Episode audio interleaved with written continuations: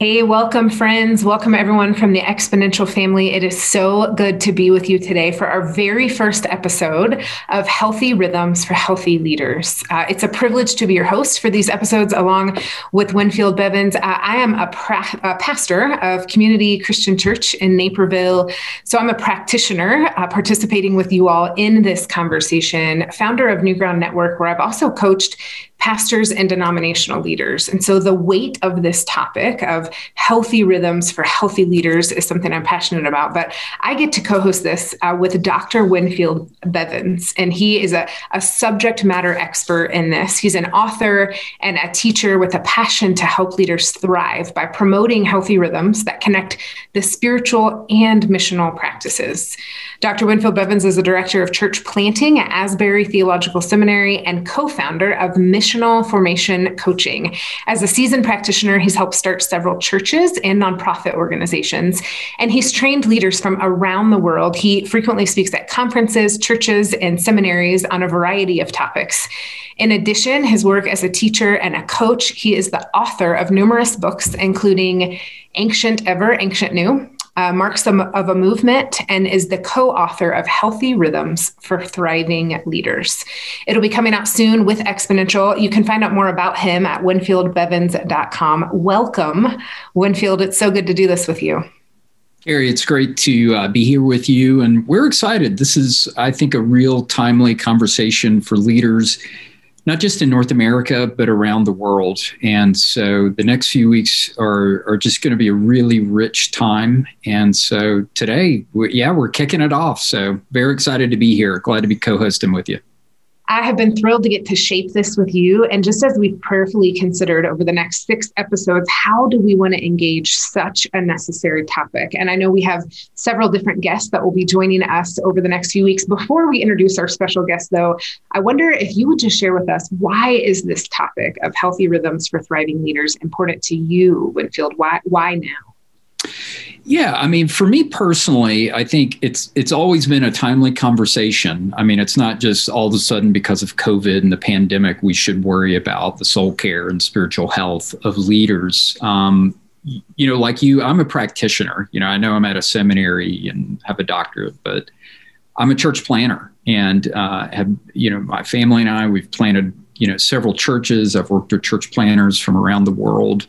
Uh, this really became a, a very personal um, topic for me. Um, around two thousand five, um, there's, there was a, a church planner who had just gone multi-site uh, a few hours from us, same age, um, a lot of kind of similar parallels, um, came home one Sunday and committed suicide. And I just remember it just really shook me. How did the church um, fail him? Um, how did how did his local church, but how did the church fail him, and what was missing in his life? And that that really started me down a road of kind of just searching out um, and looking to kind of the wisdom of of the church. And one of the things that we see is when we kind of dig into the the history of the church, that there are these rhythms and practices um, that have sustained healthy ministry throughout the ages. And so I think kind of bringing it back to the present, um, now more than ever, um, our rhythms have been ripped out um, from under us. You know, people are having to kind of uh, re re-navigate kind of a new world. And with all the challenges that we're facing, um, one of the things that we're we're hearing is leaders are burning out at a very high rate. Um, many people are using the language like, this has been a year of transition, um, leaders kind of leaving the ministry. And so what we really want to do through this series, and just the heart that I have, and I think specifically this particular episode, we're going to be talking about what are some rhythms that you can establish that will help um, give you that foundation, that will help you care for your own soul so you'll be able to navigate a challenging, changing world. So that's some of just kind of the heart um, that I bring to this topic. It, for me, it's a very personal issue. It's not just theory, but this is um, I was coaching church planners yesterday. You know, we have a group of fellows that I work with. Um, I was on multiple calls with international leaders. This is an issue that leaders are facing around the world, and I think we really got to address it. So I'm, I'm so thankful that Exponential has given us the opportunity to really kind of highlight this as something that's really needed in our time.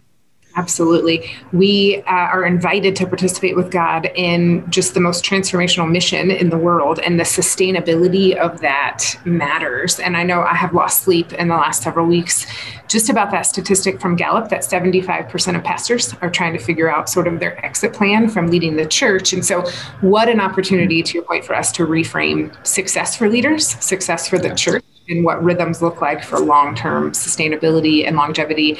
I'm thrilled to dive into that conversation today with um, an incredible kingdom leader and also a friend, with Mindy Calaguire. Uh, Mindy is the Soul Care president and co-founder. Mindy is co-founder and president of Soul Care, a spiritual formation ministry that exists to increase soul health in the body of Christ.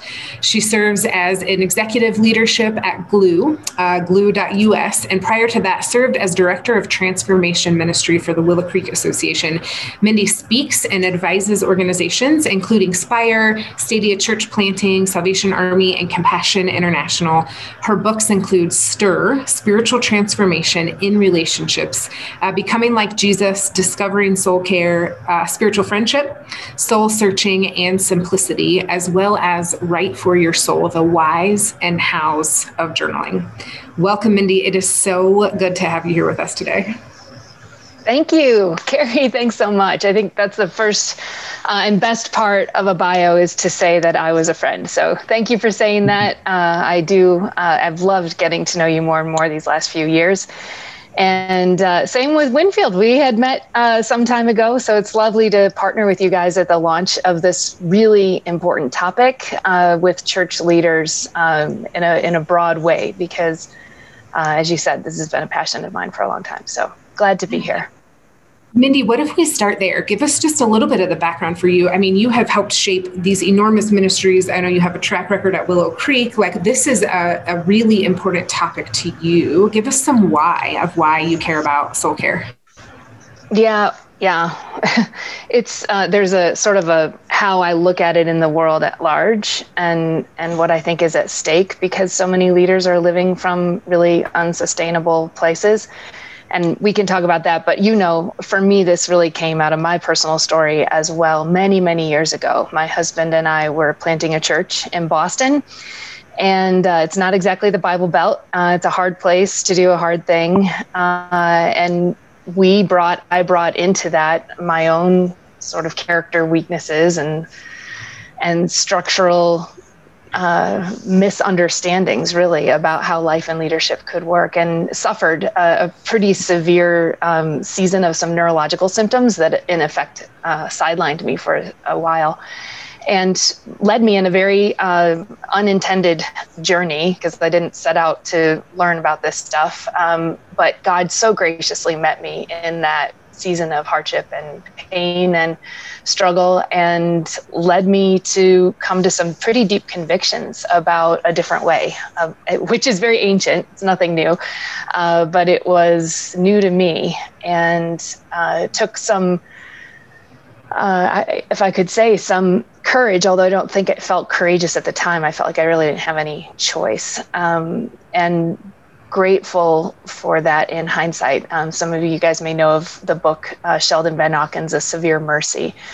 And that's what that season felt like in hindsight for me. It was severe. It was painful. I wouldn't have wished it on anyone else. But it was a mercy in that it introduced me to what I have come to believe is exactly how God wants us to live in leadership, uh, living out of that overflow of a healthy soul. But um, anyway, that's my, my passion emerged there. The healthier I got, God kept uh, giving me opportunities to share that message with other people, and always uh, seemed to gravitate toward the leadership conversation, and have become convinced that the relative unhealth that was existing pretty, pretty not very far below the surface, like in private conversations, you guys would know, everybody would know, you know, you'll get leaders talking in private ways about what wasn't working.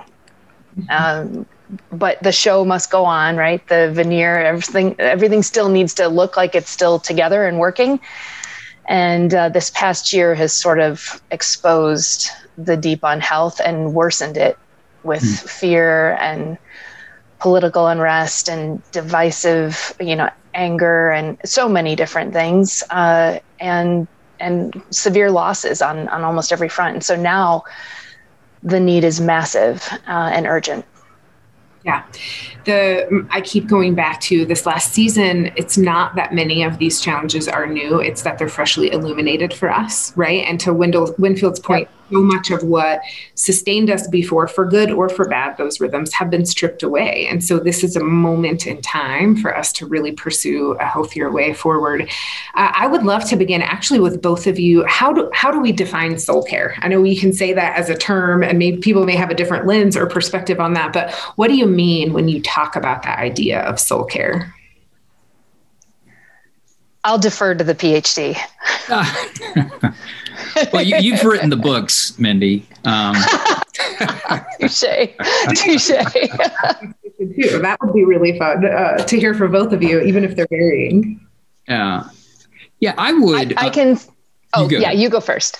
But no, dude, you go first. All Please. the all the uh, deferential uh, people on a call together.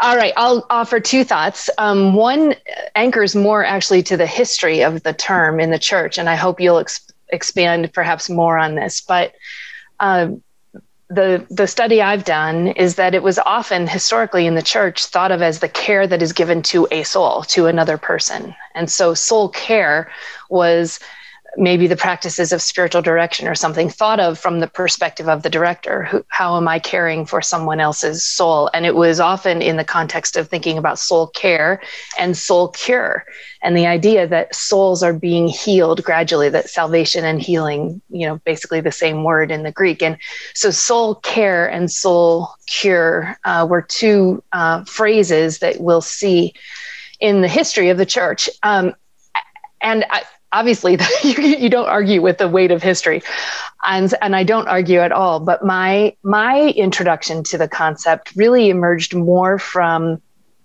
sort of the way I started to think about the intentionality I was bringing to nurturing and protecting my relationship with God. And that had become, as many leaders find, sort of perfunctory and regimented, and had lost any sense of uh, what was life-giving to me and sustaining to me. And so I began thinking of soul care as the things I needed to do to care for my soul, to put my soul in the place of receiving from God moment by moment, day by day. And so what were the structures, what were the rhythms, the practices, the relationships that supported me living from a place of soul health? Mm-hmm. Um, So that's how that's how I define it now, is what is the intentionality that I bring. But obviously, I honor and appreciate the history of the term as well.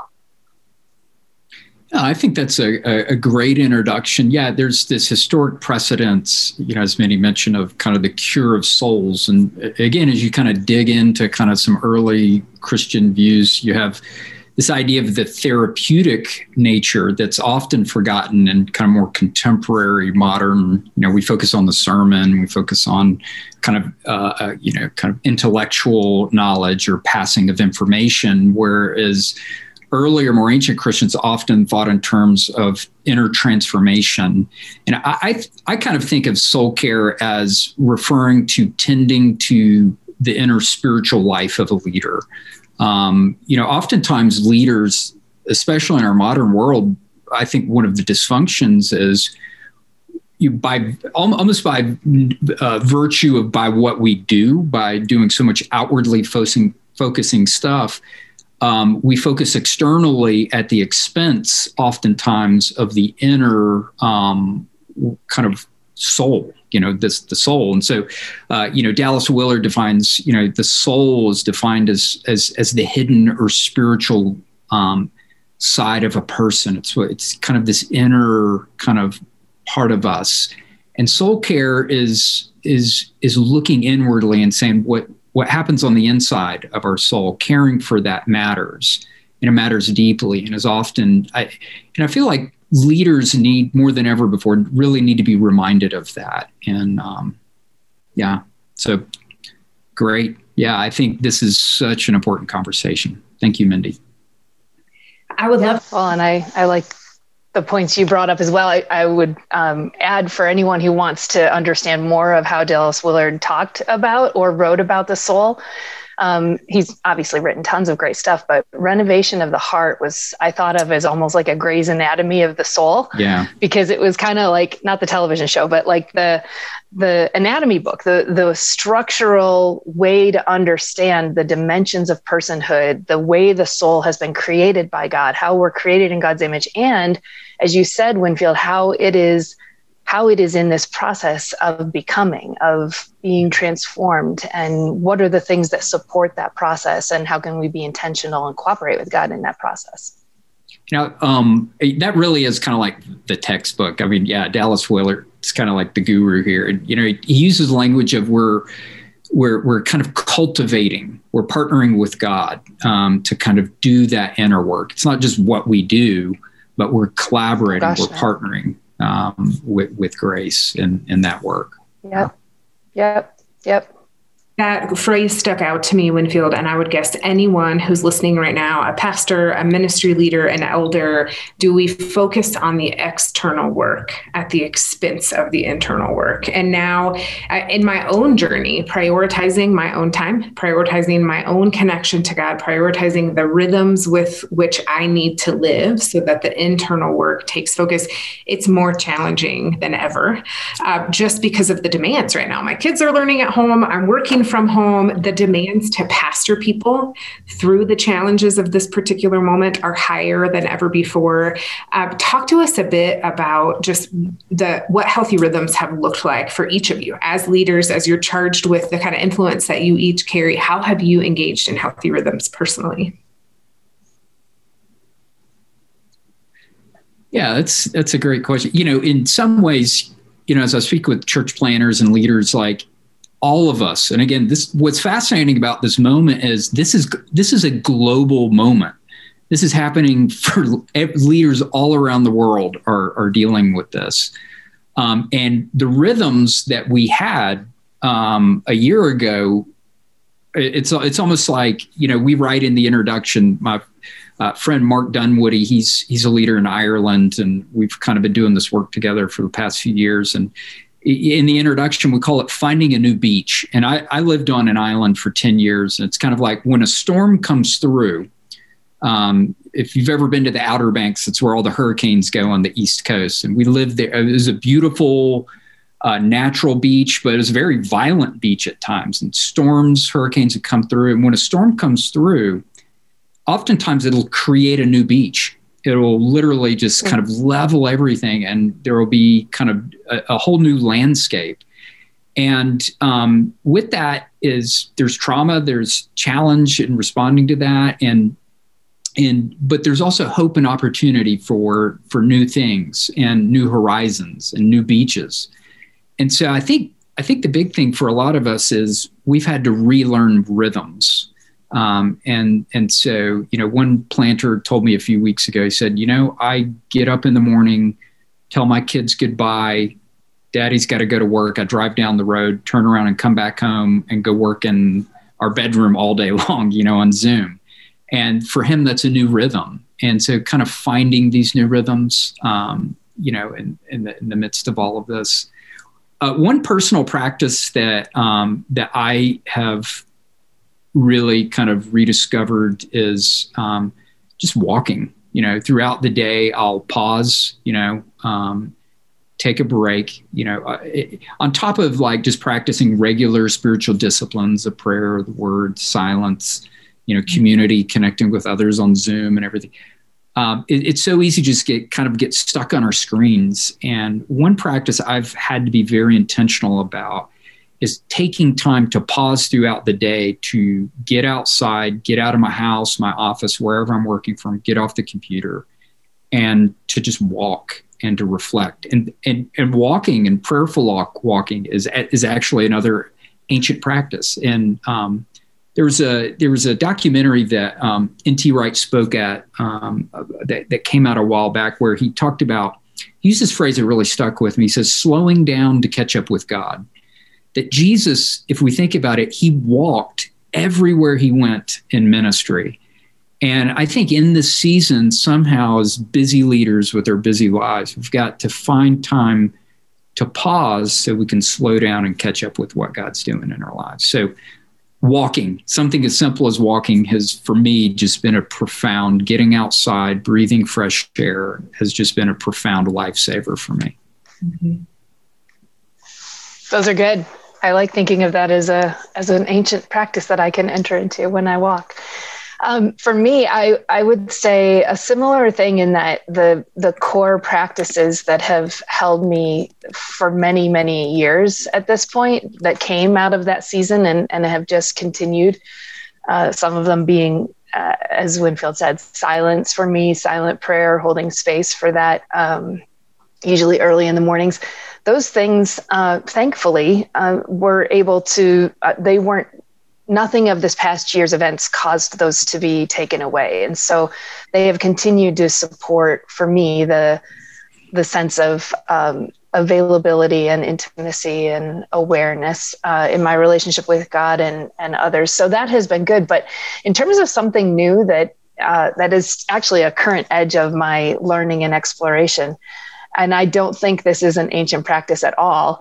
Uh, it has to do with eliminating uh, a lot of the notifications off of my cell phone and making some different rhythms with how I interact with technology. And that has been something that's been super intentional. I would say the last four to five months of this year had particular challenges for me that were emerging from various domains that even the first six months of the pandemic had not surfaced. And so um, it was, I, I think through that time, I found myself like ne- you know, binging the next series on Netflix till two in the morning. And I'm thinking, this is not good. Something's not right here.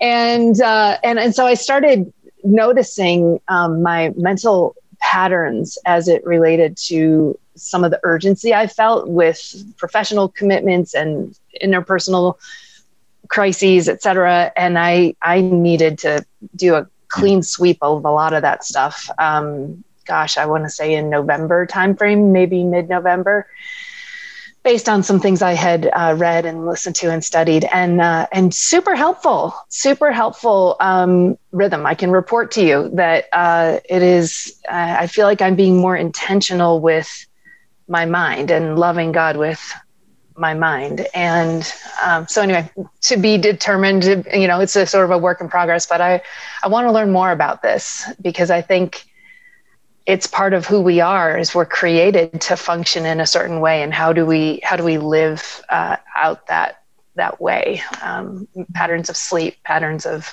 waking, patterns of all that stuff.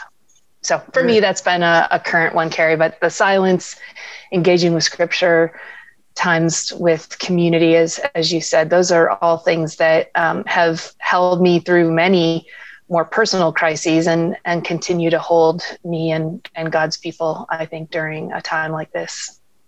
Yeah. I want to get really practical um, and just hear your perspective on, you know, the busyness and sometimes the things that prevent us from entering into these kind of rhythms. And I just have to say, Mindy, like, I'm a little bit jealous hearing you say you didn't have to change a lot of those things, uh, the, the rhythms. I feel like in this moment, and it's probably the age of my children, I, I had to change everything. And I, I mm-hmm. most people I'm in conversations with, um, There, there's a bit of a bit of a revealing or illuminating of what they went to in times of crisis or stress, and that's good or bad. Whether mm-hmm. that was drinking or numbing out social media, or whether that was, yep. you know, for me, it was going to Pilates and it was breathing practices and just access to things that I had before. Even the way I worked my schedule, all of that had to change. I had to start waking up before the sun came up, and you know. But I remember distinctly, like. I'm I'm going to make a choice to either go back to the way I used to live when busyness ruled, or I'm going to reorient things to continue to engage in these practices. And I don't get it right all the time by any means, but I wonder, what are the things sometimes, like, what do you do when you engage in these practices if you're able to set busyness as an idol aside and pursue healthy rhythms, what are the things, what do you do with what you find underneath that? Whether you've been running from something or, you know, once you, you create the rhythm, what do you do? Yeah. with Yeah. Car- yeah. I, if I could jump on that, Carrie, I, I think what I would say is um, my, I haven't been to Pilates in way too long, so I'm with you on that. But uh, the rhythms that I'm talking about that I didn't really have to change uh, were things that had been established uh, again in other versions of personal crises, which usually did involve, do involve getting up before the sun. Um, and again, not in some legalistic or rigid way, but to, to get in front of my day with my intentionality to, to be with God in a relaxed fashion, not a, I got to check a quiet time off the box. I mean, it's like, God doesn't need that. In my family growing up, we called, we had a thing called forced family fun. It was, well, the kids called it that. I'm the oldest of seven kids. And so the, the joke was when mom and dad, you know, we had forced family fun. And I think a lot of people, the, your, you know, quiet time, especially in ministry, it's your work, it's everything. And so it can feel like forced family fun. And I don't think God is necessarily, you know, delighted by that. Not that he's angry with us, but it's like, it's like when you go out on a date night with a spouse who's only doing it because they said they would, and they don't really want to be there with you. And how I, I came to a point again, early on in this process of going, I need to bring I need to bring some sort of intentionality and willingness to this. But I thought I need, I need to bring to my times with God's what I called intentional, um, not intentional. It was like this disciplined authenticity. Mm-hmm. And it's like, if I really don't want to be sitting on my couch, having a cup of coffee and trying to pray, then I'm not going to do it. I'm not going to do forced family fun with God. I don't think that serves anybody. And so it allowed me to move to a place of greater authenticity in my way of being with God, and, and not move forward in pretense even there. And I, and that was a learning for me. I, I was doing everything because I thought I should, and to do something because I wanted to was like a whole different gear. So I would say that early morning silence, uh, without the noise of the kids, without the noise of other responsibilities, uh, w- has been vital. And choosing that, even when I could be finishing a report or finishing another thing, like, no, I, I have got to anchor here if I'm going to have anything to give to anything else that matters to me. And the other thing I would say, and this relates to the other part of what you're saying, is journaling. Um, for some people, they hate it. I get it. But for me and for many, um, there is great value in sort of the non-judgmental open page of a journal that invites the kind of self-awareness and reflection on what are those inner things? What am I running from? What How am I eating my emotions today? How, I mean, just getting into the real stuff of what, what is really going on between me and another person, me and God, me and my own sense of self or identity. And I mean, my journals will never be something that anyone wants to publish. They're just me processing with God the, the good, the bad, and the ugly. And I, I think that helps me bring that awareness. It is a form of examen in a way. You're sort of saying, what's going on in my interior world, and how do I bring it toward God for his illumination, healing, guidance, et cetera. And those practices, uh, you know, have, we're able, we're not terribly disrupted by, by where we've, where we've been. And I do think, like I, I tell leaders sometimes, you know, it's like, here, if you want to care for your soul, I know you think you don't have time, but trust me, you don't have time not to do this, because your soul's well-being is driving everything that matters for you.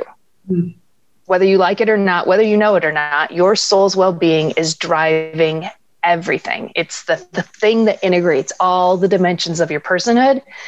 And if you care about your calling, if you care about what you're being challenged by God to bring into the world, then as a matter of first importance, not as a luxury if everything else gets done, as a matter of first importance, you must rest your soul in God's presence. You must receive, you must experience joy and peace and love as a gift to you that you can then bring to others, which sounds so inaccessible often with those pressures and demands of leadership that you're talking about, right? that disciplined authenticity to name that and to share God, share that with God and invite him into that. Like, that's a brilliant first step for anyone who's listening, saying, what you are saying sounds awesome, Mindy, but I just don't know, you know, how to pursue that. Um, Winfield, what would you add to that? How are you coaching leaders right now more than ever? And I know that it's not necessarily new, but how are you coaching leaders uh, towards pursuing healthy rhythms?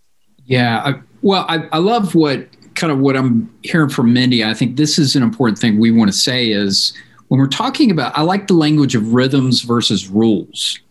And a lot of us that maybe have come from evangelical or kind of free church background, we, we, you know, you know, we, we, we've struggled with rules and rules of religion. This is not what we're talking about. And so I love that. And that we need to be reminded that this really comes out of a heart and a passion for God. And um, this idea of rhythms versus rules, rhythms, like we have rhythms and habits um, that form our day, you know. Uh, now, again, one of the challenges there, some days I'm like, you know, did I brush my teeth today? Did I, you know, uh, you know, there's there's all sorts of, you know, we're having to learn new things here. But I, I, I like to emphasize that we're talking about establishing healthy rhythms that will help you. Um, and again, connecting, I think the, you know, so much of coaching, and I would love to, I want to hear more here in a few minutes about kind of what Mindy's doing in terms of leadership coaching. And I, I've been fascinated just kind of seeing, you know, her soul care ministry and kind of, kind of stalking her website and seeing some of the different, and so I'm wanting to pick her brain and just kind of learn from her on, on this. But, you know, for us, a lot of what we're doing is connecting kind of spiritual rhythms with missional rhythms.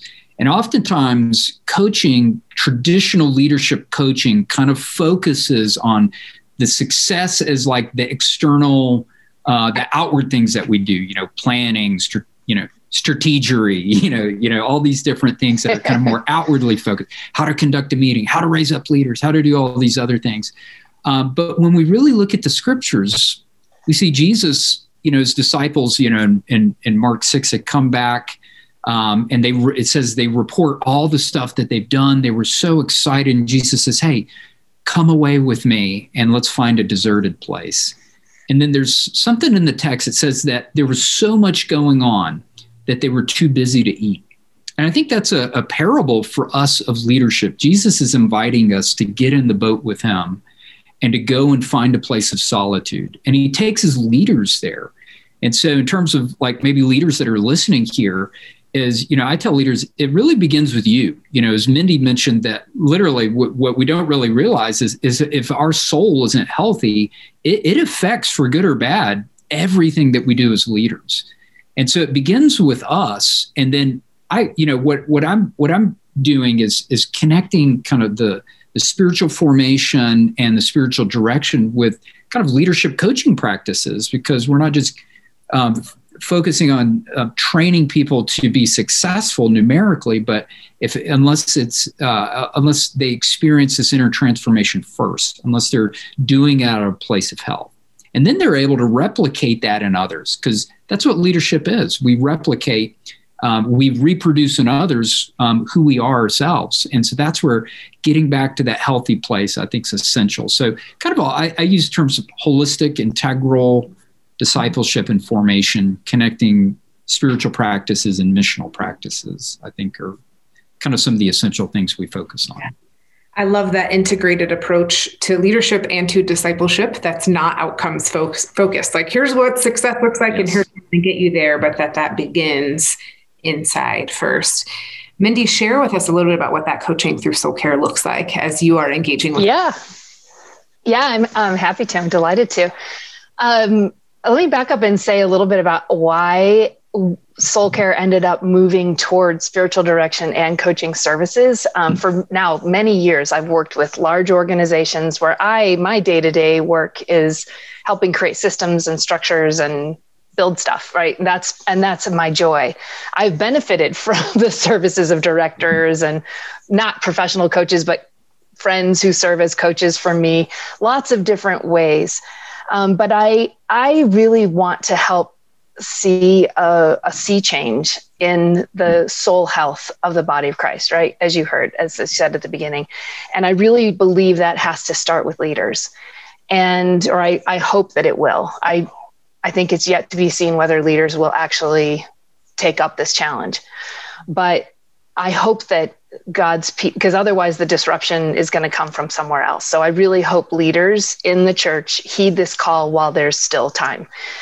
But the the reality is, I believe in order for leaders, us to get well, we need people who are walking deeply with us. We need those counselors, spiritual directors, coaches. We need not, you don't need to hear even on a webinar. Like, I'm hoping people are benefited by this webinar, but what they really need is someone who's walking with them, who knows and is going through the highs and lows and has learned how to attend to that person's well-being and vision for their life. And so that's not my calling, but I realized I'm surrounded by, including my husband is a leadership coach, but of many friends who are directors, coaches, that kind of stuff. And so Jeff, my husband, worked to develop a, a layer of soul care coaching methodology that would sit as an additional training for coaches who have been trained through one of the other many organizations, including his own.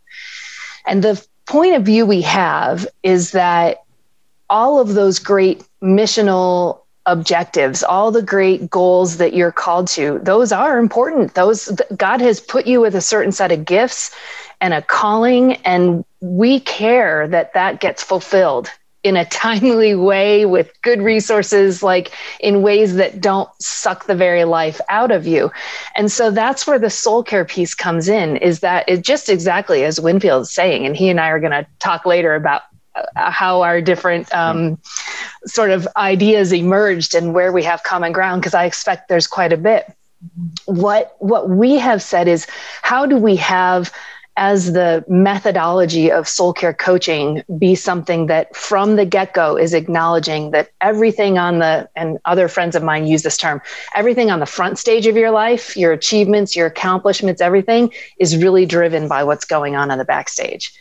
And we're so used to applauding and gravitating toward what's going on on the front stage, but if you don't attend to what's going on on the backstage, uh, the, the headlines are too full already of what happens when there's not the right relationship between what's going on behind the scenes and what's going on out in public.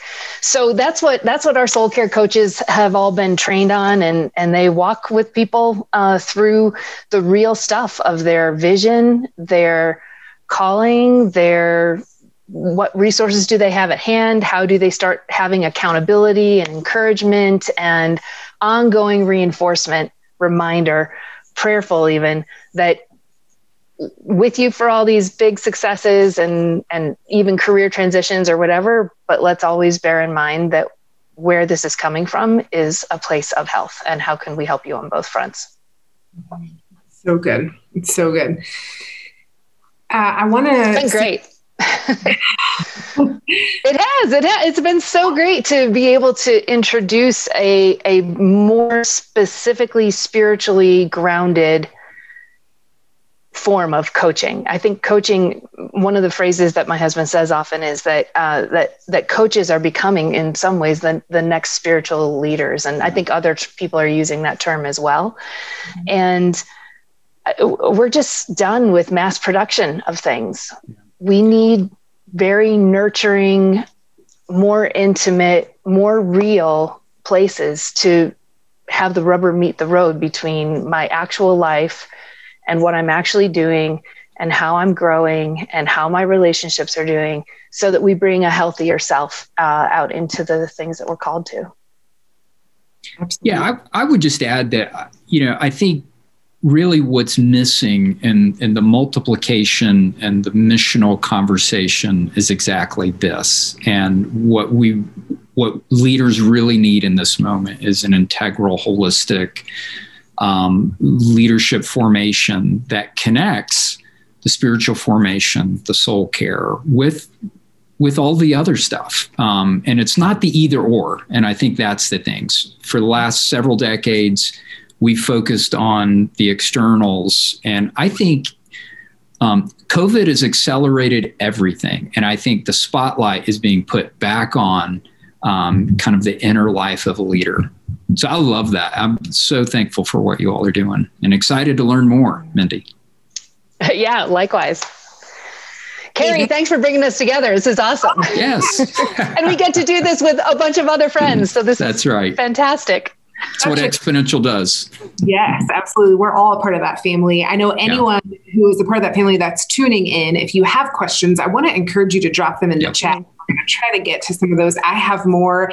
And I know over the next several weeks, we have a lineup of people who have Um, practices or a story. We're going to be joined by Judd Wilhite on January twenty-eighth as he talks about his near burnout experience. And he is a leader of high influence, a leader of high caliber, um, is responsible for a lot, but his own inner journey of having to say, I can't do this if it's not sustainable. And so this intersection you guys are talking about, I know, gets at the heart of the weight so many pastors are feeling right now and are wrestling with right now.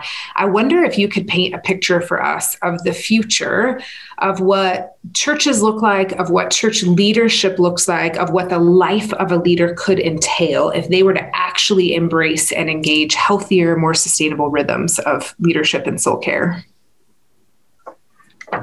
Wow, that's that's a big picture to paint. This is this is a good opportunity. I think um, I think for me, you know, especially in the midst of everything we've gone through this past year. Um, You know, leaders feel like they have to respond and they have to react to everything, everything that's said on Twitter. And um, like Mindy, one of the practices as she was talking, I was thinking my, our entire family, I've, I've stopped watching the news. And what I'll do is once a day, I'll just check online. I'll just look at what's happening online. So I'm aware, but I'm not watching any live news. So I'm not like, because it, it causes you to want to react. Um, I've had to limit Um, social media. I've had to, you know, my wife has child locks on my phone. Like we, we, you know, we hold each other accountable. The phones are, our screens are all up at night at a certain time. And, and again, I, I feel like leaders feel like they have to respond to everything and react to everything. And I think it's actually a season where the Lord wants us to reflect and to go deep. And that's where some of these rhythms of, you know, I call it's kind of recovering the art of the spiritual reflection. And we'll we'll talk here at the end about, you know, the daily examine as, as a practice that, that leaders on this call could actually just begin to uh, practice reflection at the end of each day to reflect on what's going on in their life, the world, their family. Um, and so for me, I think the future of leadership has to uh, be more contemplative leaders that are um, leading out of a deep place of prayer and spiritual formation, and leaders that aren't responding and reacting as much as they are reflecting deeply on what's happening. And there's a whole uh, there's a whole framework for this that comes out of what's called practical theology. Not to not to bore you with like theological terminology, but there's a whole system of thought around how to reflect deeply on the practices of ministry, where we step back and pause and say, and ask questions like, what, what is God doing in my life? What is God doing in my family?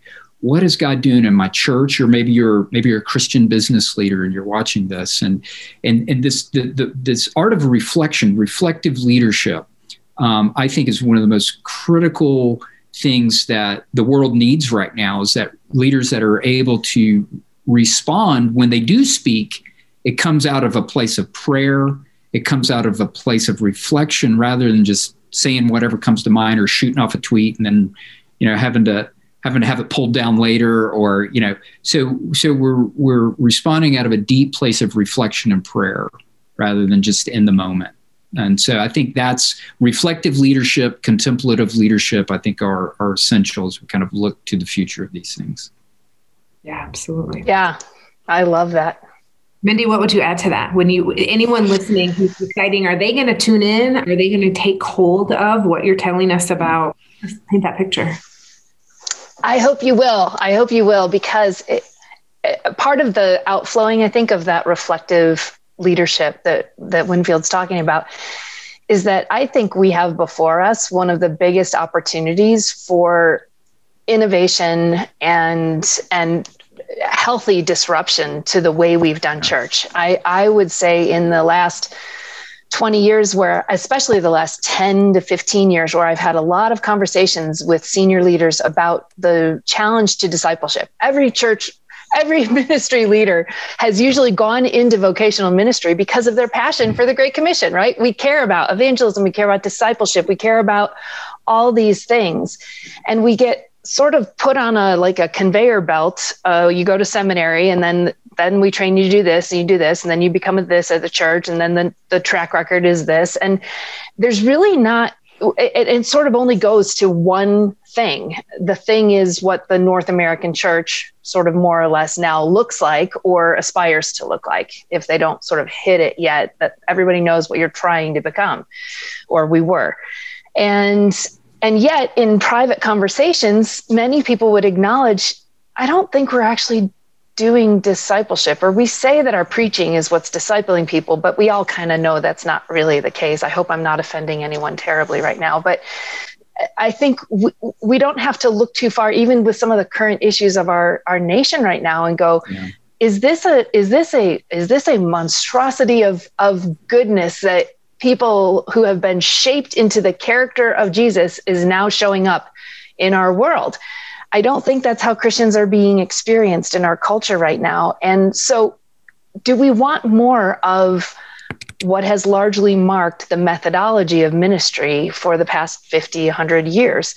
Mm-hmm. And I don't know what the what it could be or should be per se, but I have a dream that not only is it more reflective for the leaders themselves and it's coming out of what they are hearing and experiencing, and it's it's an overflow. They are serving the overflow of what God is doing in their own life. I would love that to be the case for every single person in vocational ministry. But I also think we won't be able to hear the still small voice that's gonna guide us into new forms, into new ways, into new thoughts. And if we're doing it from a place of striving and achievement and comparing ourselves to the one down the street, it it won't, we won't, I don't think we have the creative capacities, we won't have the courage to do it. One of my favorite things, you were talking about Jesus's example, one of my favorite um, examples of him uh, leading, I believe from this example to us, comes in, in Mark one, you know, the Gospel of Mark is written with such, you know, immediately this and then this, and the whole chapter one like covers, I don't know, the first half of Luke or something. It's just crazy how fast Mark one moves. But in it, Jesus goes through, like, I think, healing a bunch of people and some other big miracle. And then it says he goes away by himself to pray. And the disciples come after him because the whole town knows he's there and they all want to be healed. So they're bringing people, et cetera, et cetera. And the, they come to him and you can almost hear, I think it's Peter's voice who's saying, you know, hey, you, you, you got to get back. Everybody's waiting for you to do the thing you do. Like, we got a crowd. This is good. And Jesus says, no. He says, no, we're going to go to these other cities, for this is why I have come. Yeah. And it always struck me. It's like, well, what about all the people that are sitting at the house waiting? They carried their loved one for miles to have Jesus feed him, and he's up on a hillside deciding to go somewhere else. What does that tell us about leadership? And to me, it tells us many things. But one, one is that Jesus, I believe, received in that solitude the thing that every single leader needs, which is clarity. What is it that I'm supposed to do? Not respond to the demands, but what is it that I'm called to do? And the fierce resolve to go do that, no matter who is making claims on your time otherwise, or accusing you of things or whatever. And every leader needs that. We need clarity from God, not from everybody around us. We need clarity from God, and we need from God the resolve, the courage to walk in that way. Um, so those are the things I imagine for a future of, of leaders who really embody the love, the joy, the peace, the patience. It's not contrived joy. It's not forced joy. It's, it's flowing. It's emerging out of a healthy soul. That's what I hope for. And I hope wildly cool, fun, never heard of ideas and strategies and mm. all those things come from a place of health. I think that's what our world needs. That kind of uh, creativity and courage and self-assurance in the Lord is the only way those things will be produced, when we're rooted and grounded and living and leading from that place, not looking for approval, not looking for affirmation from anyone except from God. And that means going before him to receive that regularly. It's very powerful. And we're not talking about an either or here. So I, I can see some people saying, hey, you know, you know, you're talking about going into a monastery and closing yourself off from the world. It, exactly what Mindy just shared. When we look at the life of Jesus, there are these incredible verses that are often overlooked um, because we focus oftentimes on the miracles. That's what we do. We look at, oh, he fed the five thousand, but right before that, he was in the deserted place and his disciples had to go looking for him. And so really, I think what we're kind of saying here today is it's this, you know, I, you know, I talk about it in, in kind of one of these chapters around this idea of spiritual breathing. We're inhaling God's presence in prayer and worship, and through the disciplines allow us to be filled with, with God so that we can exhale and go back out into the world in mission. We're not being anti-missional. We're not saying don't engage in ministry. We're talking about healthy ministry. So there's these, these healthy rhythms of ebb and flow. The tides come in and the tides roll back out. I'm glad you mentioned the intimacy with God as well, because sometimes uh, I think it can also seem like all these practices and rhythms are just means to an end. It's just a different way to be more efficient and effective. And I, I think part from, I'll speak for myself. For me in that season, uh, I, I had become convinced that I was like on this ledge of everything I had known, of how to work hard, how to achieve, how to do. And now I just was doing it with God stuff instead of academics or business. It was now you achieve with God stuff because that's what you're supposed to do. And I came to the point of believing that wasn't like God wasn't interested in using me. I would pray that every day, God use me. And it's like, no, we, God isn't here to use you. He, you're precious. He loves you. This is about love. This is about relationship. This is about entering into the, the, the, the life of the Trinity and learning to let go of all the, what am I being strategic about? What am I being, whatever. And I, I felt at that time and have returned to this, but not very often. I felt like I had to take a swan dive off of that cliff and I had no idea what was down below. But I knew it was sort of like they call it a burning platform. Like I knew I couldn't stay on this any longer. I knew that wasn't, there was no life there. And so I kind of took this leap, like head first, like, I don't know where is this going. I took this leap, but I remember like writing in my journal, like I, I don't, I have no idea what is really down there. I can't go there anymore, but I am so done being strategic and intentional and harnessing my gifting and blah, blah, blah, all that stuff. And it's like, I'm going to build as deep a relationship with God as I know how for its own sake. Mm. And he can do through me whatever he jolly well pleases. I'm done caring. Mm-hmm. That is a really good place for a leader to be. Mm-hmm. And even let go of your leader title. Who cares? How do you take a swan dive into the depth of the one who loves you so deeply? I mean, around Willow Creek, we always had that phrase, you know, that people matter to God. And it's like, well, guess what, Pastor? So do you. Yeah. Mindy, you matter to God. Totally. When I see this in the church, even with our staff, you know, how we're developing leaders on our teams, like we can quickly flip into, if it's just harnessing somebody's gifts for a means to an end, that's actually objectification. That is not. Yeah. Yeah. God does not want to objectify us or our gifts or our strengths or the wounds of our story for the sake of impact. He wants us to love us irrespective of what those outcome-based things are. And that, that again, to your point, Wendell, that's not, or Winfield, that's not an either or where it's no. with, without outcomes, but that's not the actual goal. The goal is no. that with God piece of it. Um, I know we're getting close to the end of our time, but I know we very specifically wanted to say, hey, if you're listening to this conversation, if you are feeling seen as we talk, mm.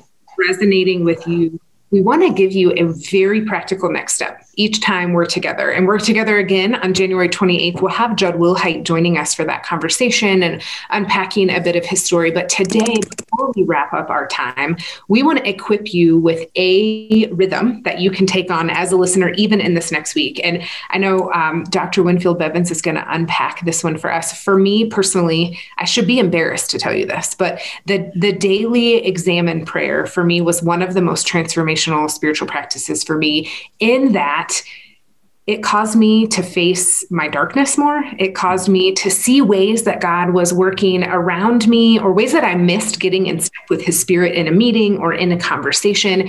Um, it brought me to repentance, maybe more than any other practice in my own life. And so just for me, this has been a really powerful practice, and we are excited to equip all of you as listeners to be able to, starting today, at the end of your day, engage in a new rhythm, in a new practice as we head out on this journey together. So uh, when would you unpack for us the, the practice this week we want to equip people with?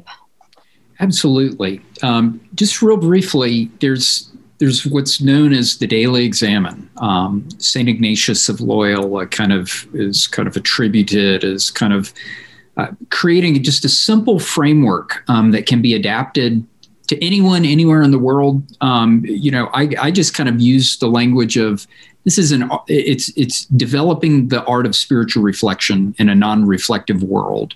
Um, and as Carrie said, this gives you space to kind of allow God to kind of put, put the spotlight on what's going on on the inside and on the outside. Um, and so typically this is a daily practice. Um, I've adapted this kind of in our coaching model, that this is kind of what we use um, kind of in, through coaching rhythms, is kind of a similar model that begins with prayer, uh, kind of reviewing, reflecting, and then responding. And so um, what I've done is I've kind of narrowed it down, and we're going to email this out to everyone um, who has kind of shared your email with us. And we're going to be kind of sharing a practice each time we gather. And so essentially it begins with, with prayer, welcoming the Holy Spirit, welcoming God to just come in. And um, I'm, I'm going to call that recentering.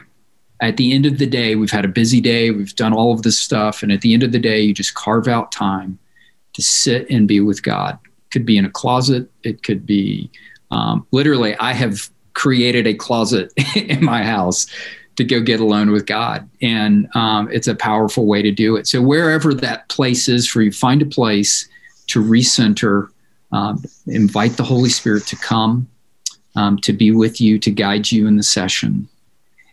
And then ask the Lord to be with you as you review the day. Review what's happened. Um, what are the key things, um, good, bad, what you know, what, what happened throughout that day? Um, three, there's uh, a time to reflect on what happened. And part of this reflection is, again, um, what happened that was good, but what happened that was bad. Were there things that you maybe did during the day that you need to repent of, or ask, call someone um, the next day and ask for um, forgiveness? Or maybe there's something that was wanting or lacking. Um, and oftentimes what I've found is in these moments of centering, we're allowing God to examine us through through pausing and reflecting and recentering on him. And that God will surface these little things and reveal to us things in our life that we need to resolve, which is what I call the fourth point. This is resolve. What do you need to resolve? How do you um, need to respond to God um, out of this meeting? And so it's a meeting with God. It's kind of like a, a daily appointment at the end of each day where we sit down with God and we invite God to come in and reveal to us um, things that are, are, are left undone, things that need to be done. Um, as we begin to um, look back to the next day. And as Mindy said, keep a journal with you, keep a Bible. Um, this is this is an excellent way for to just kind of create space for God to help you reflect on what he's doing in your life, your ministry, your family, and the world. Um, having time to just pause and process everything that's going on. It's very helpful. It's been very beneficial for me. Same, Winfield. It's been so helpful for me. And I'm really grateful that you're going to make these tools and resources available to us. I know this book that you've been working on is preparing to enter into the world. And so we'll, um, we'll be able to talk about that in future weeks, but that you're sharing these resources to equip our listeners. Anyone listening, I would encourage you engage in this practice and just see over the next two weeks how it could transform your experience, your intimacy with God, uh, your leadership. Mindy, it's been such a gift to have you on the show and to learn from you. Any final closing remarks, a challenge and inspiration? Thank you. Thank you. I'm, it's an honor to be with you. And I'm, again, so thrilled you're taking time, making time for this really important conversation with leaders. Uh, I just thought I would um, say two things. One is anyone that's interested, you know, you can find us at soul care dot com and learn more about what we're doing there. Um, but on the homepage is a quote from Dallas Willard that I thought I would read as a way to mm-hmm. wrap us up, because it's one of my favorite. It's a metaphor about the soul. And I'm I'm going to sort of hear it read over you as also a, a blessing uh, for you as leaders. Dallas writes that our soul, your soul, friend, is like an inner stream of water, which gives strength, direction, and harmony to every other element of your life. When that stream is as it should be, when it's well cared for, we are constantly refreshed. You can live in your role constantly refreshed and exuberant in all you do, because your soul itself is profusely rooted in the vastness of God. Think about that for a minute. Your soul itself is profusely rooted, not like sort of connected, profusely rooted by virtue of Jesus, profusely rooted in the vastness of God, including nature, and all else within you is enlivened and directed by that inner stream. So friends, I hope uh, this time is helpful for you to care for your soul, and that you'll hear the hearts that Carrie and Winfield and I are bringing um, for the sake of uh, your own life and everything that God has for you. Um, please care for your soul. Fantastic. Thank you, Mindy. Thank you, Winfield. Thank you everyone for tuning in, and we will see you in two weeks on the twenty-eighth here on Thursday. Thank you. Great to be with you. Thanks.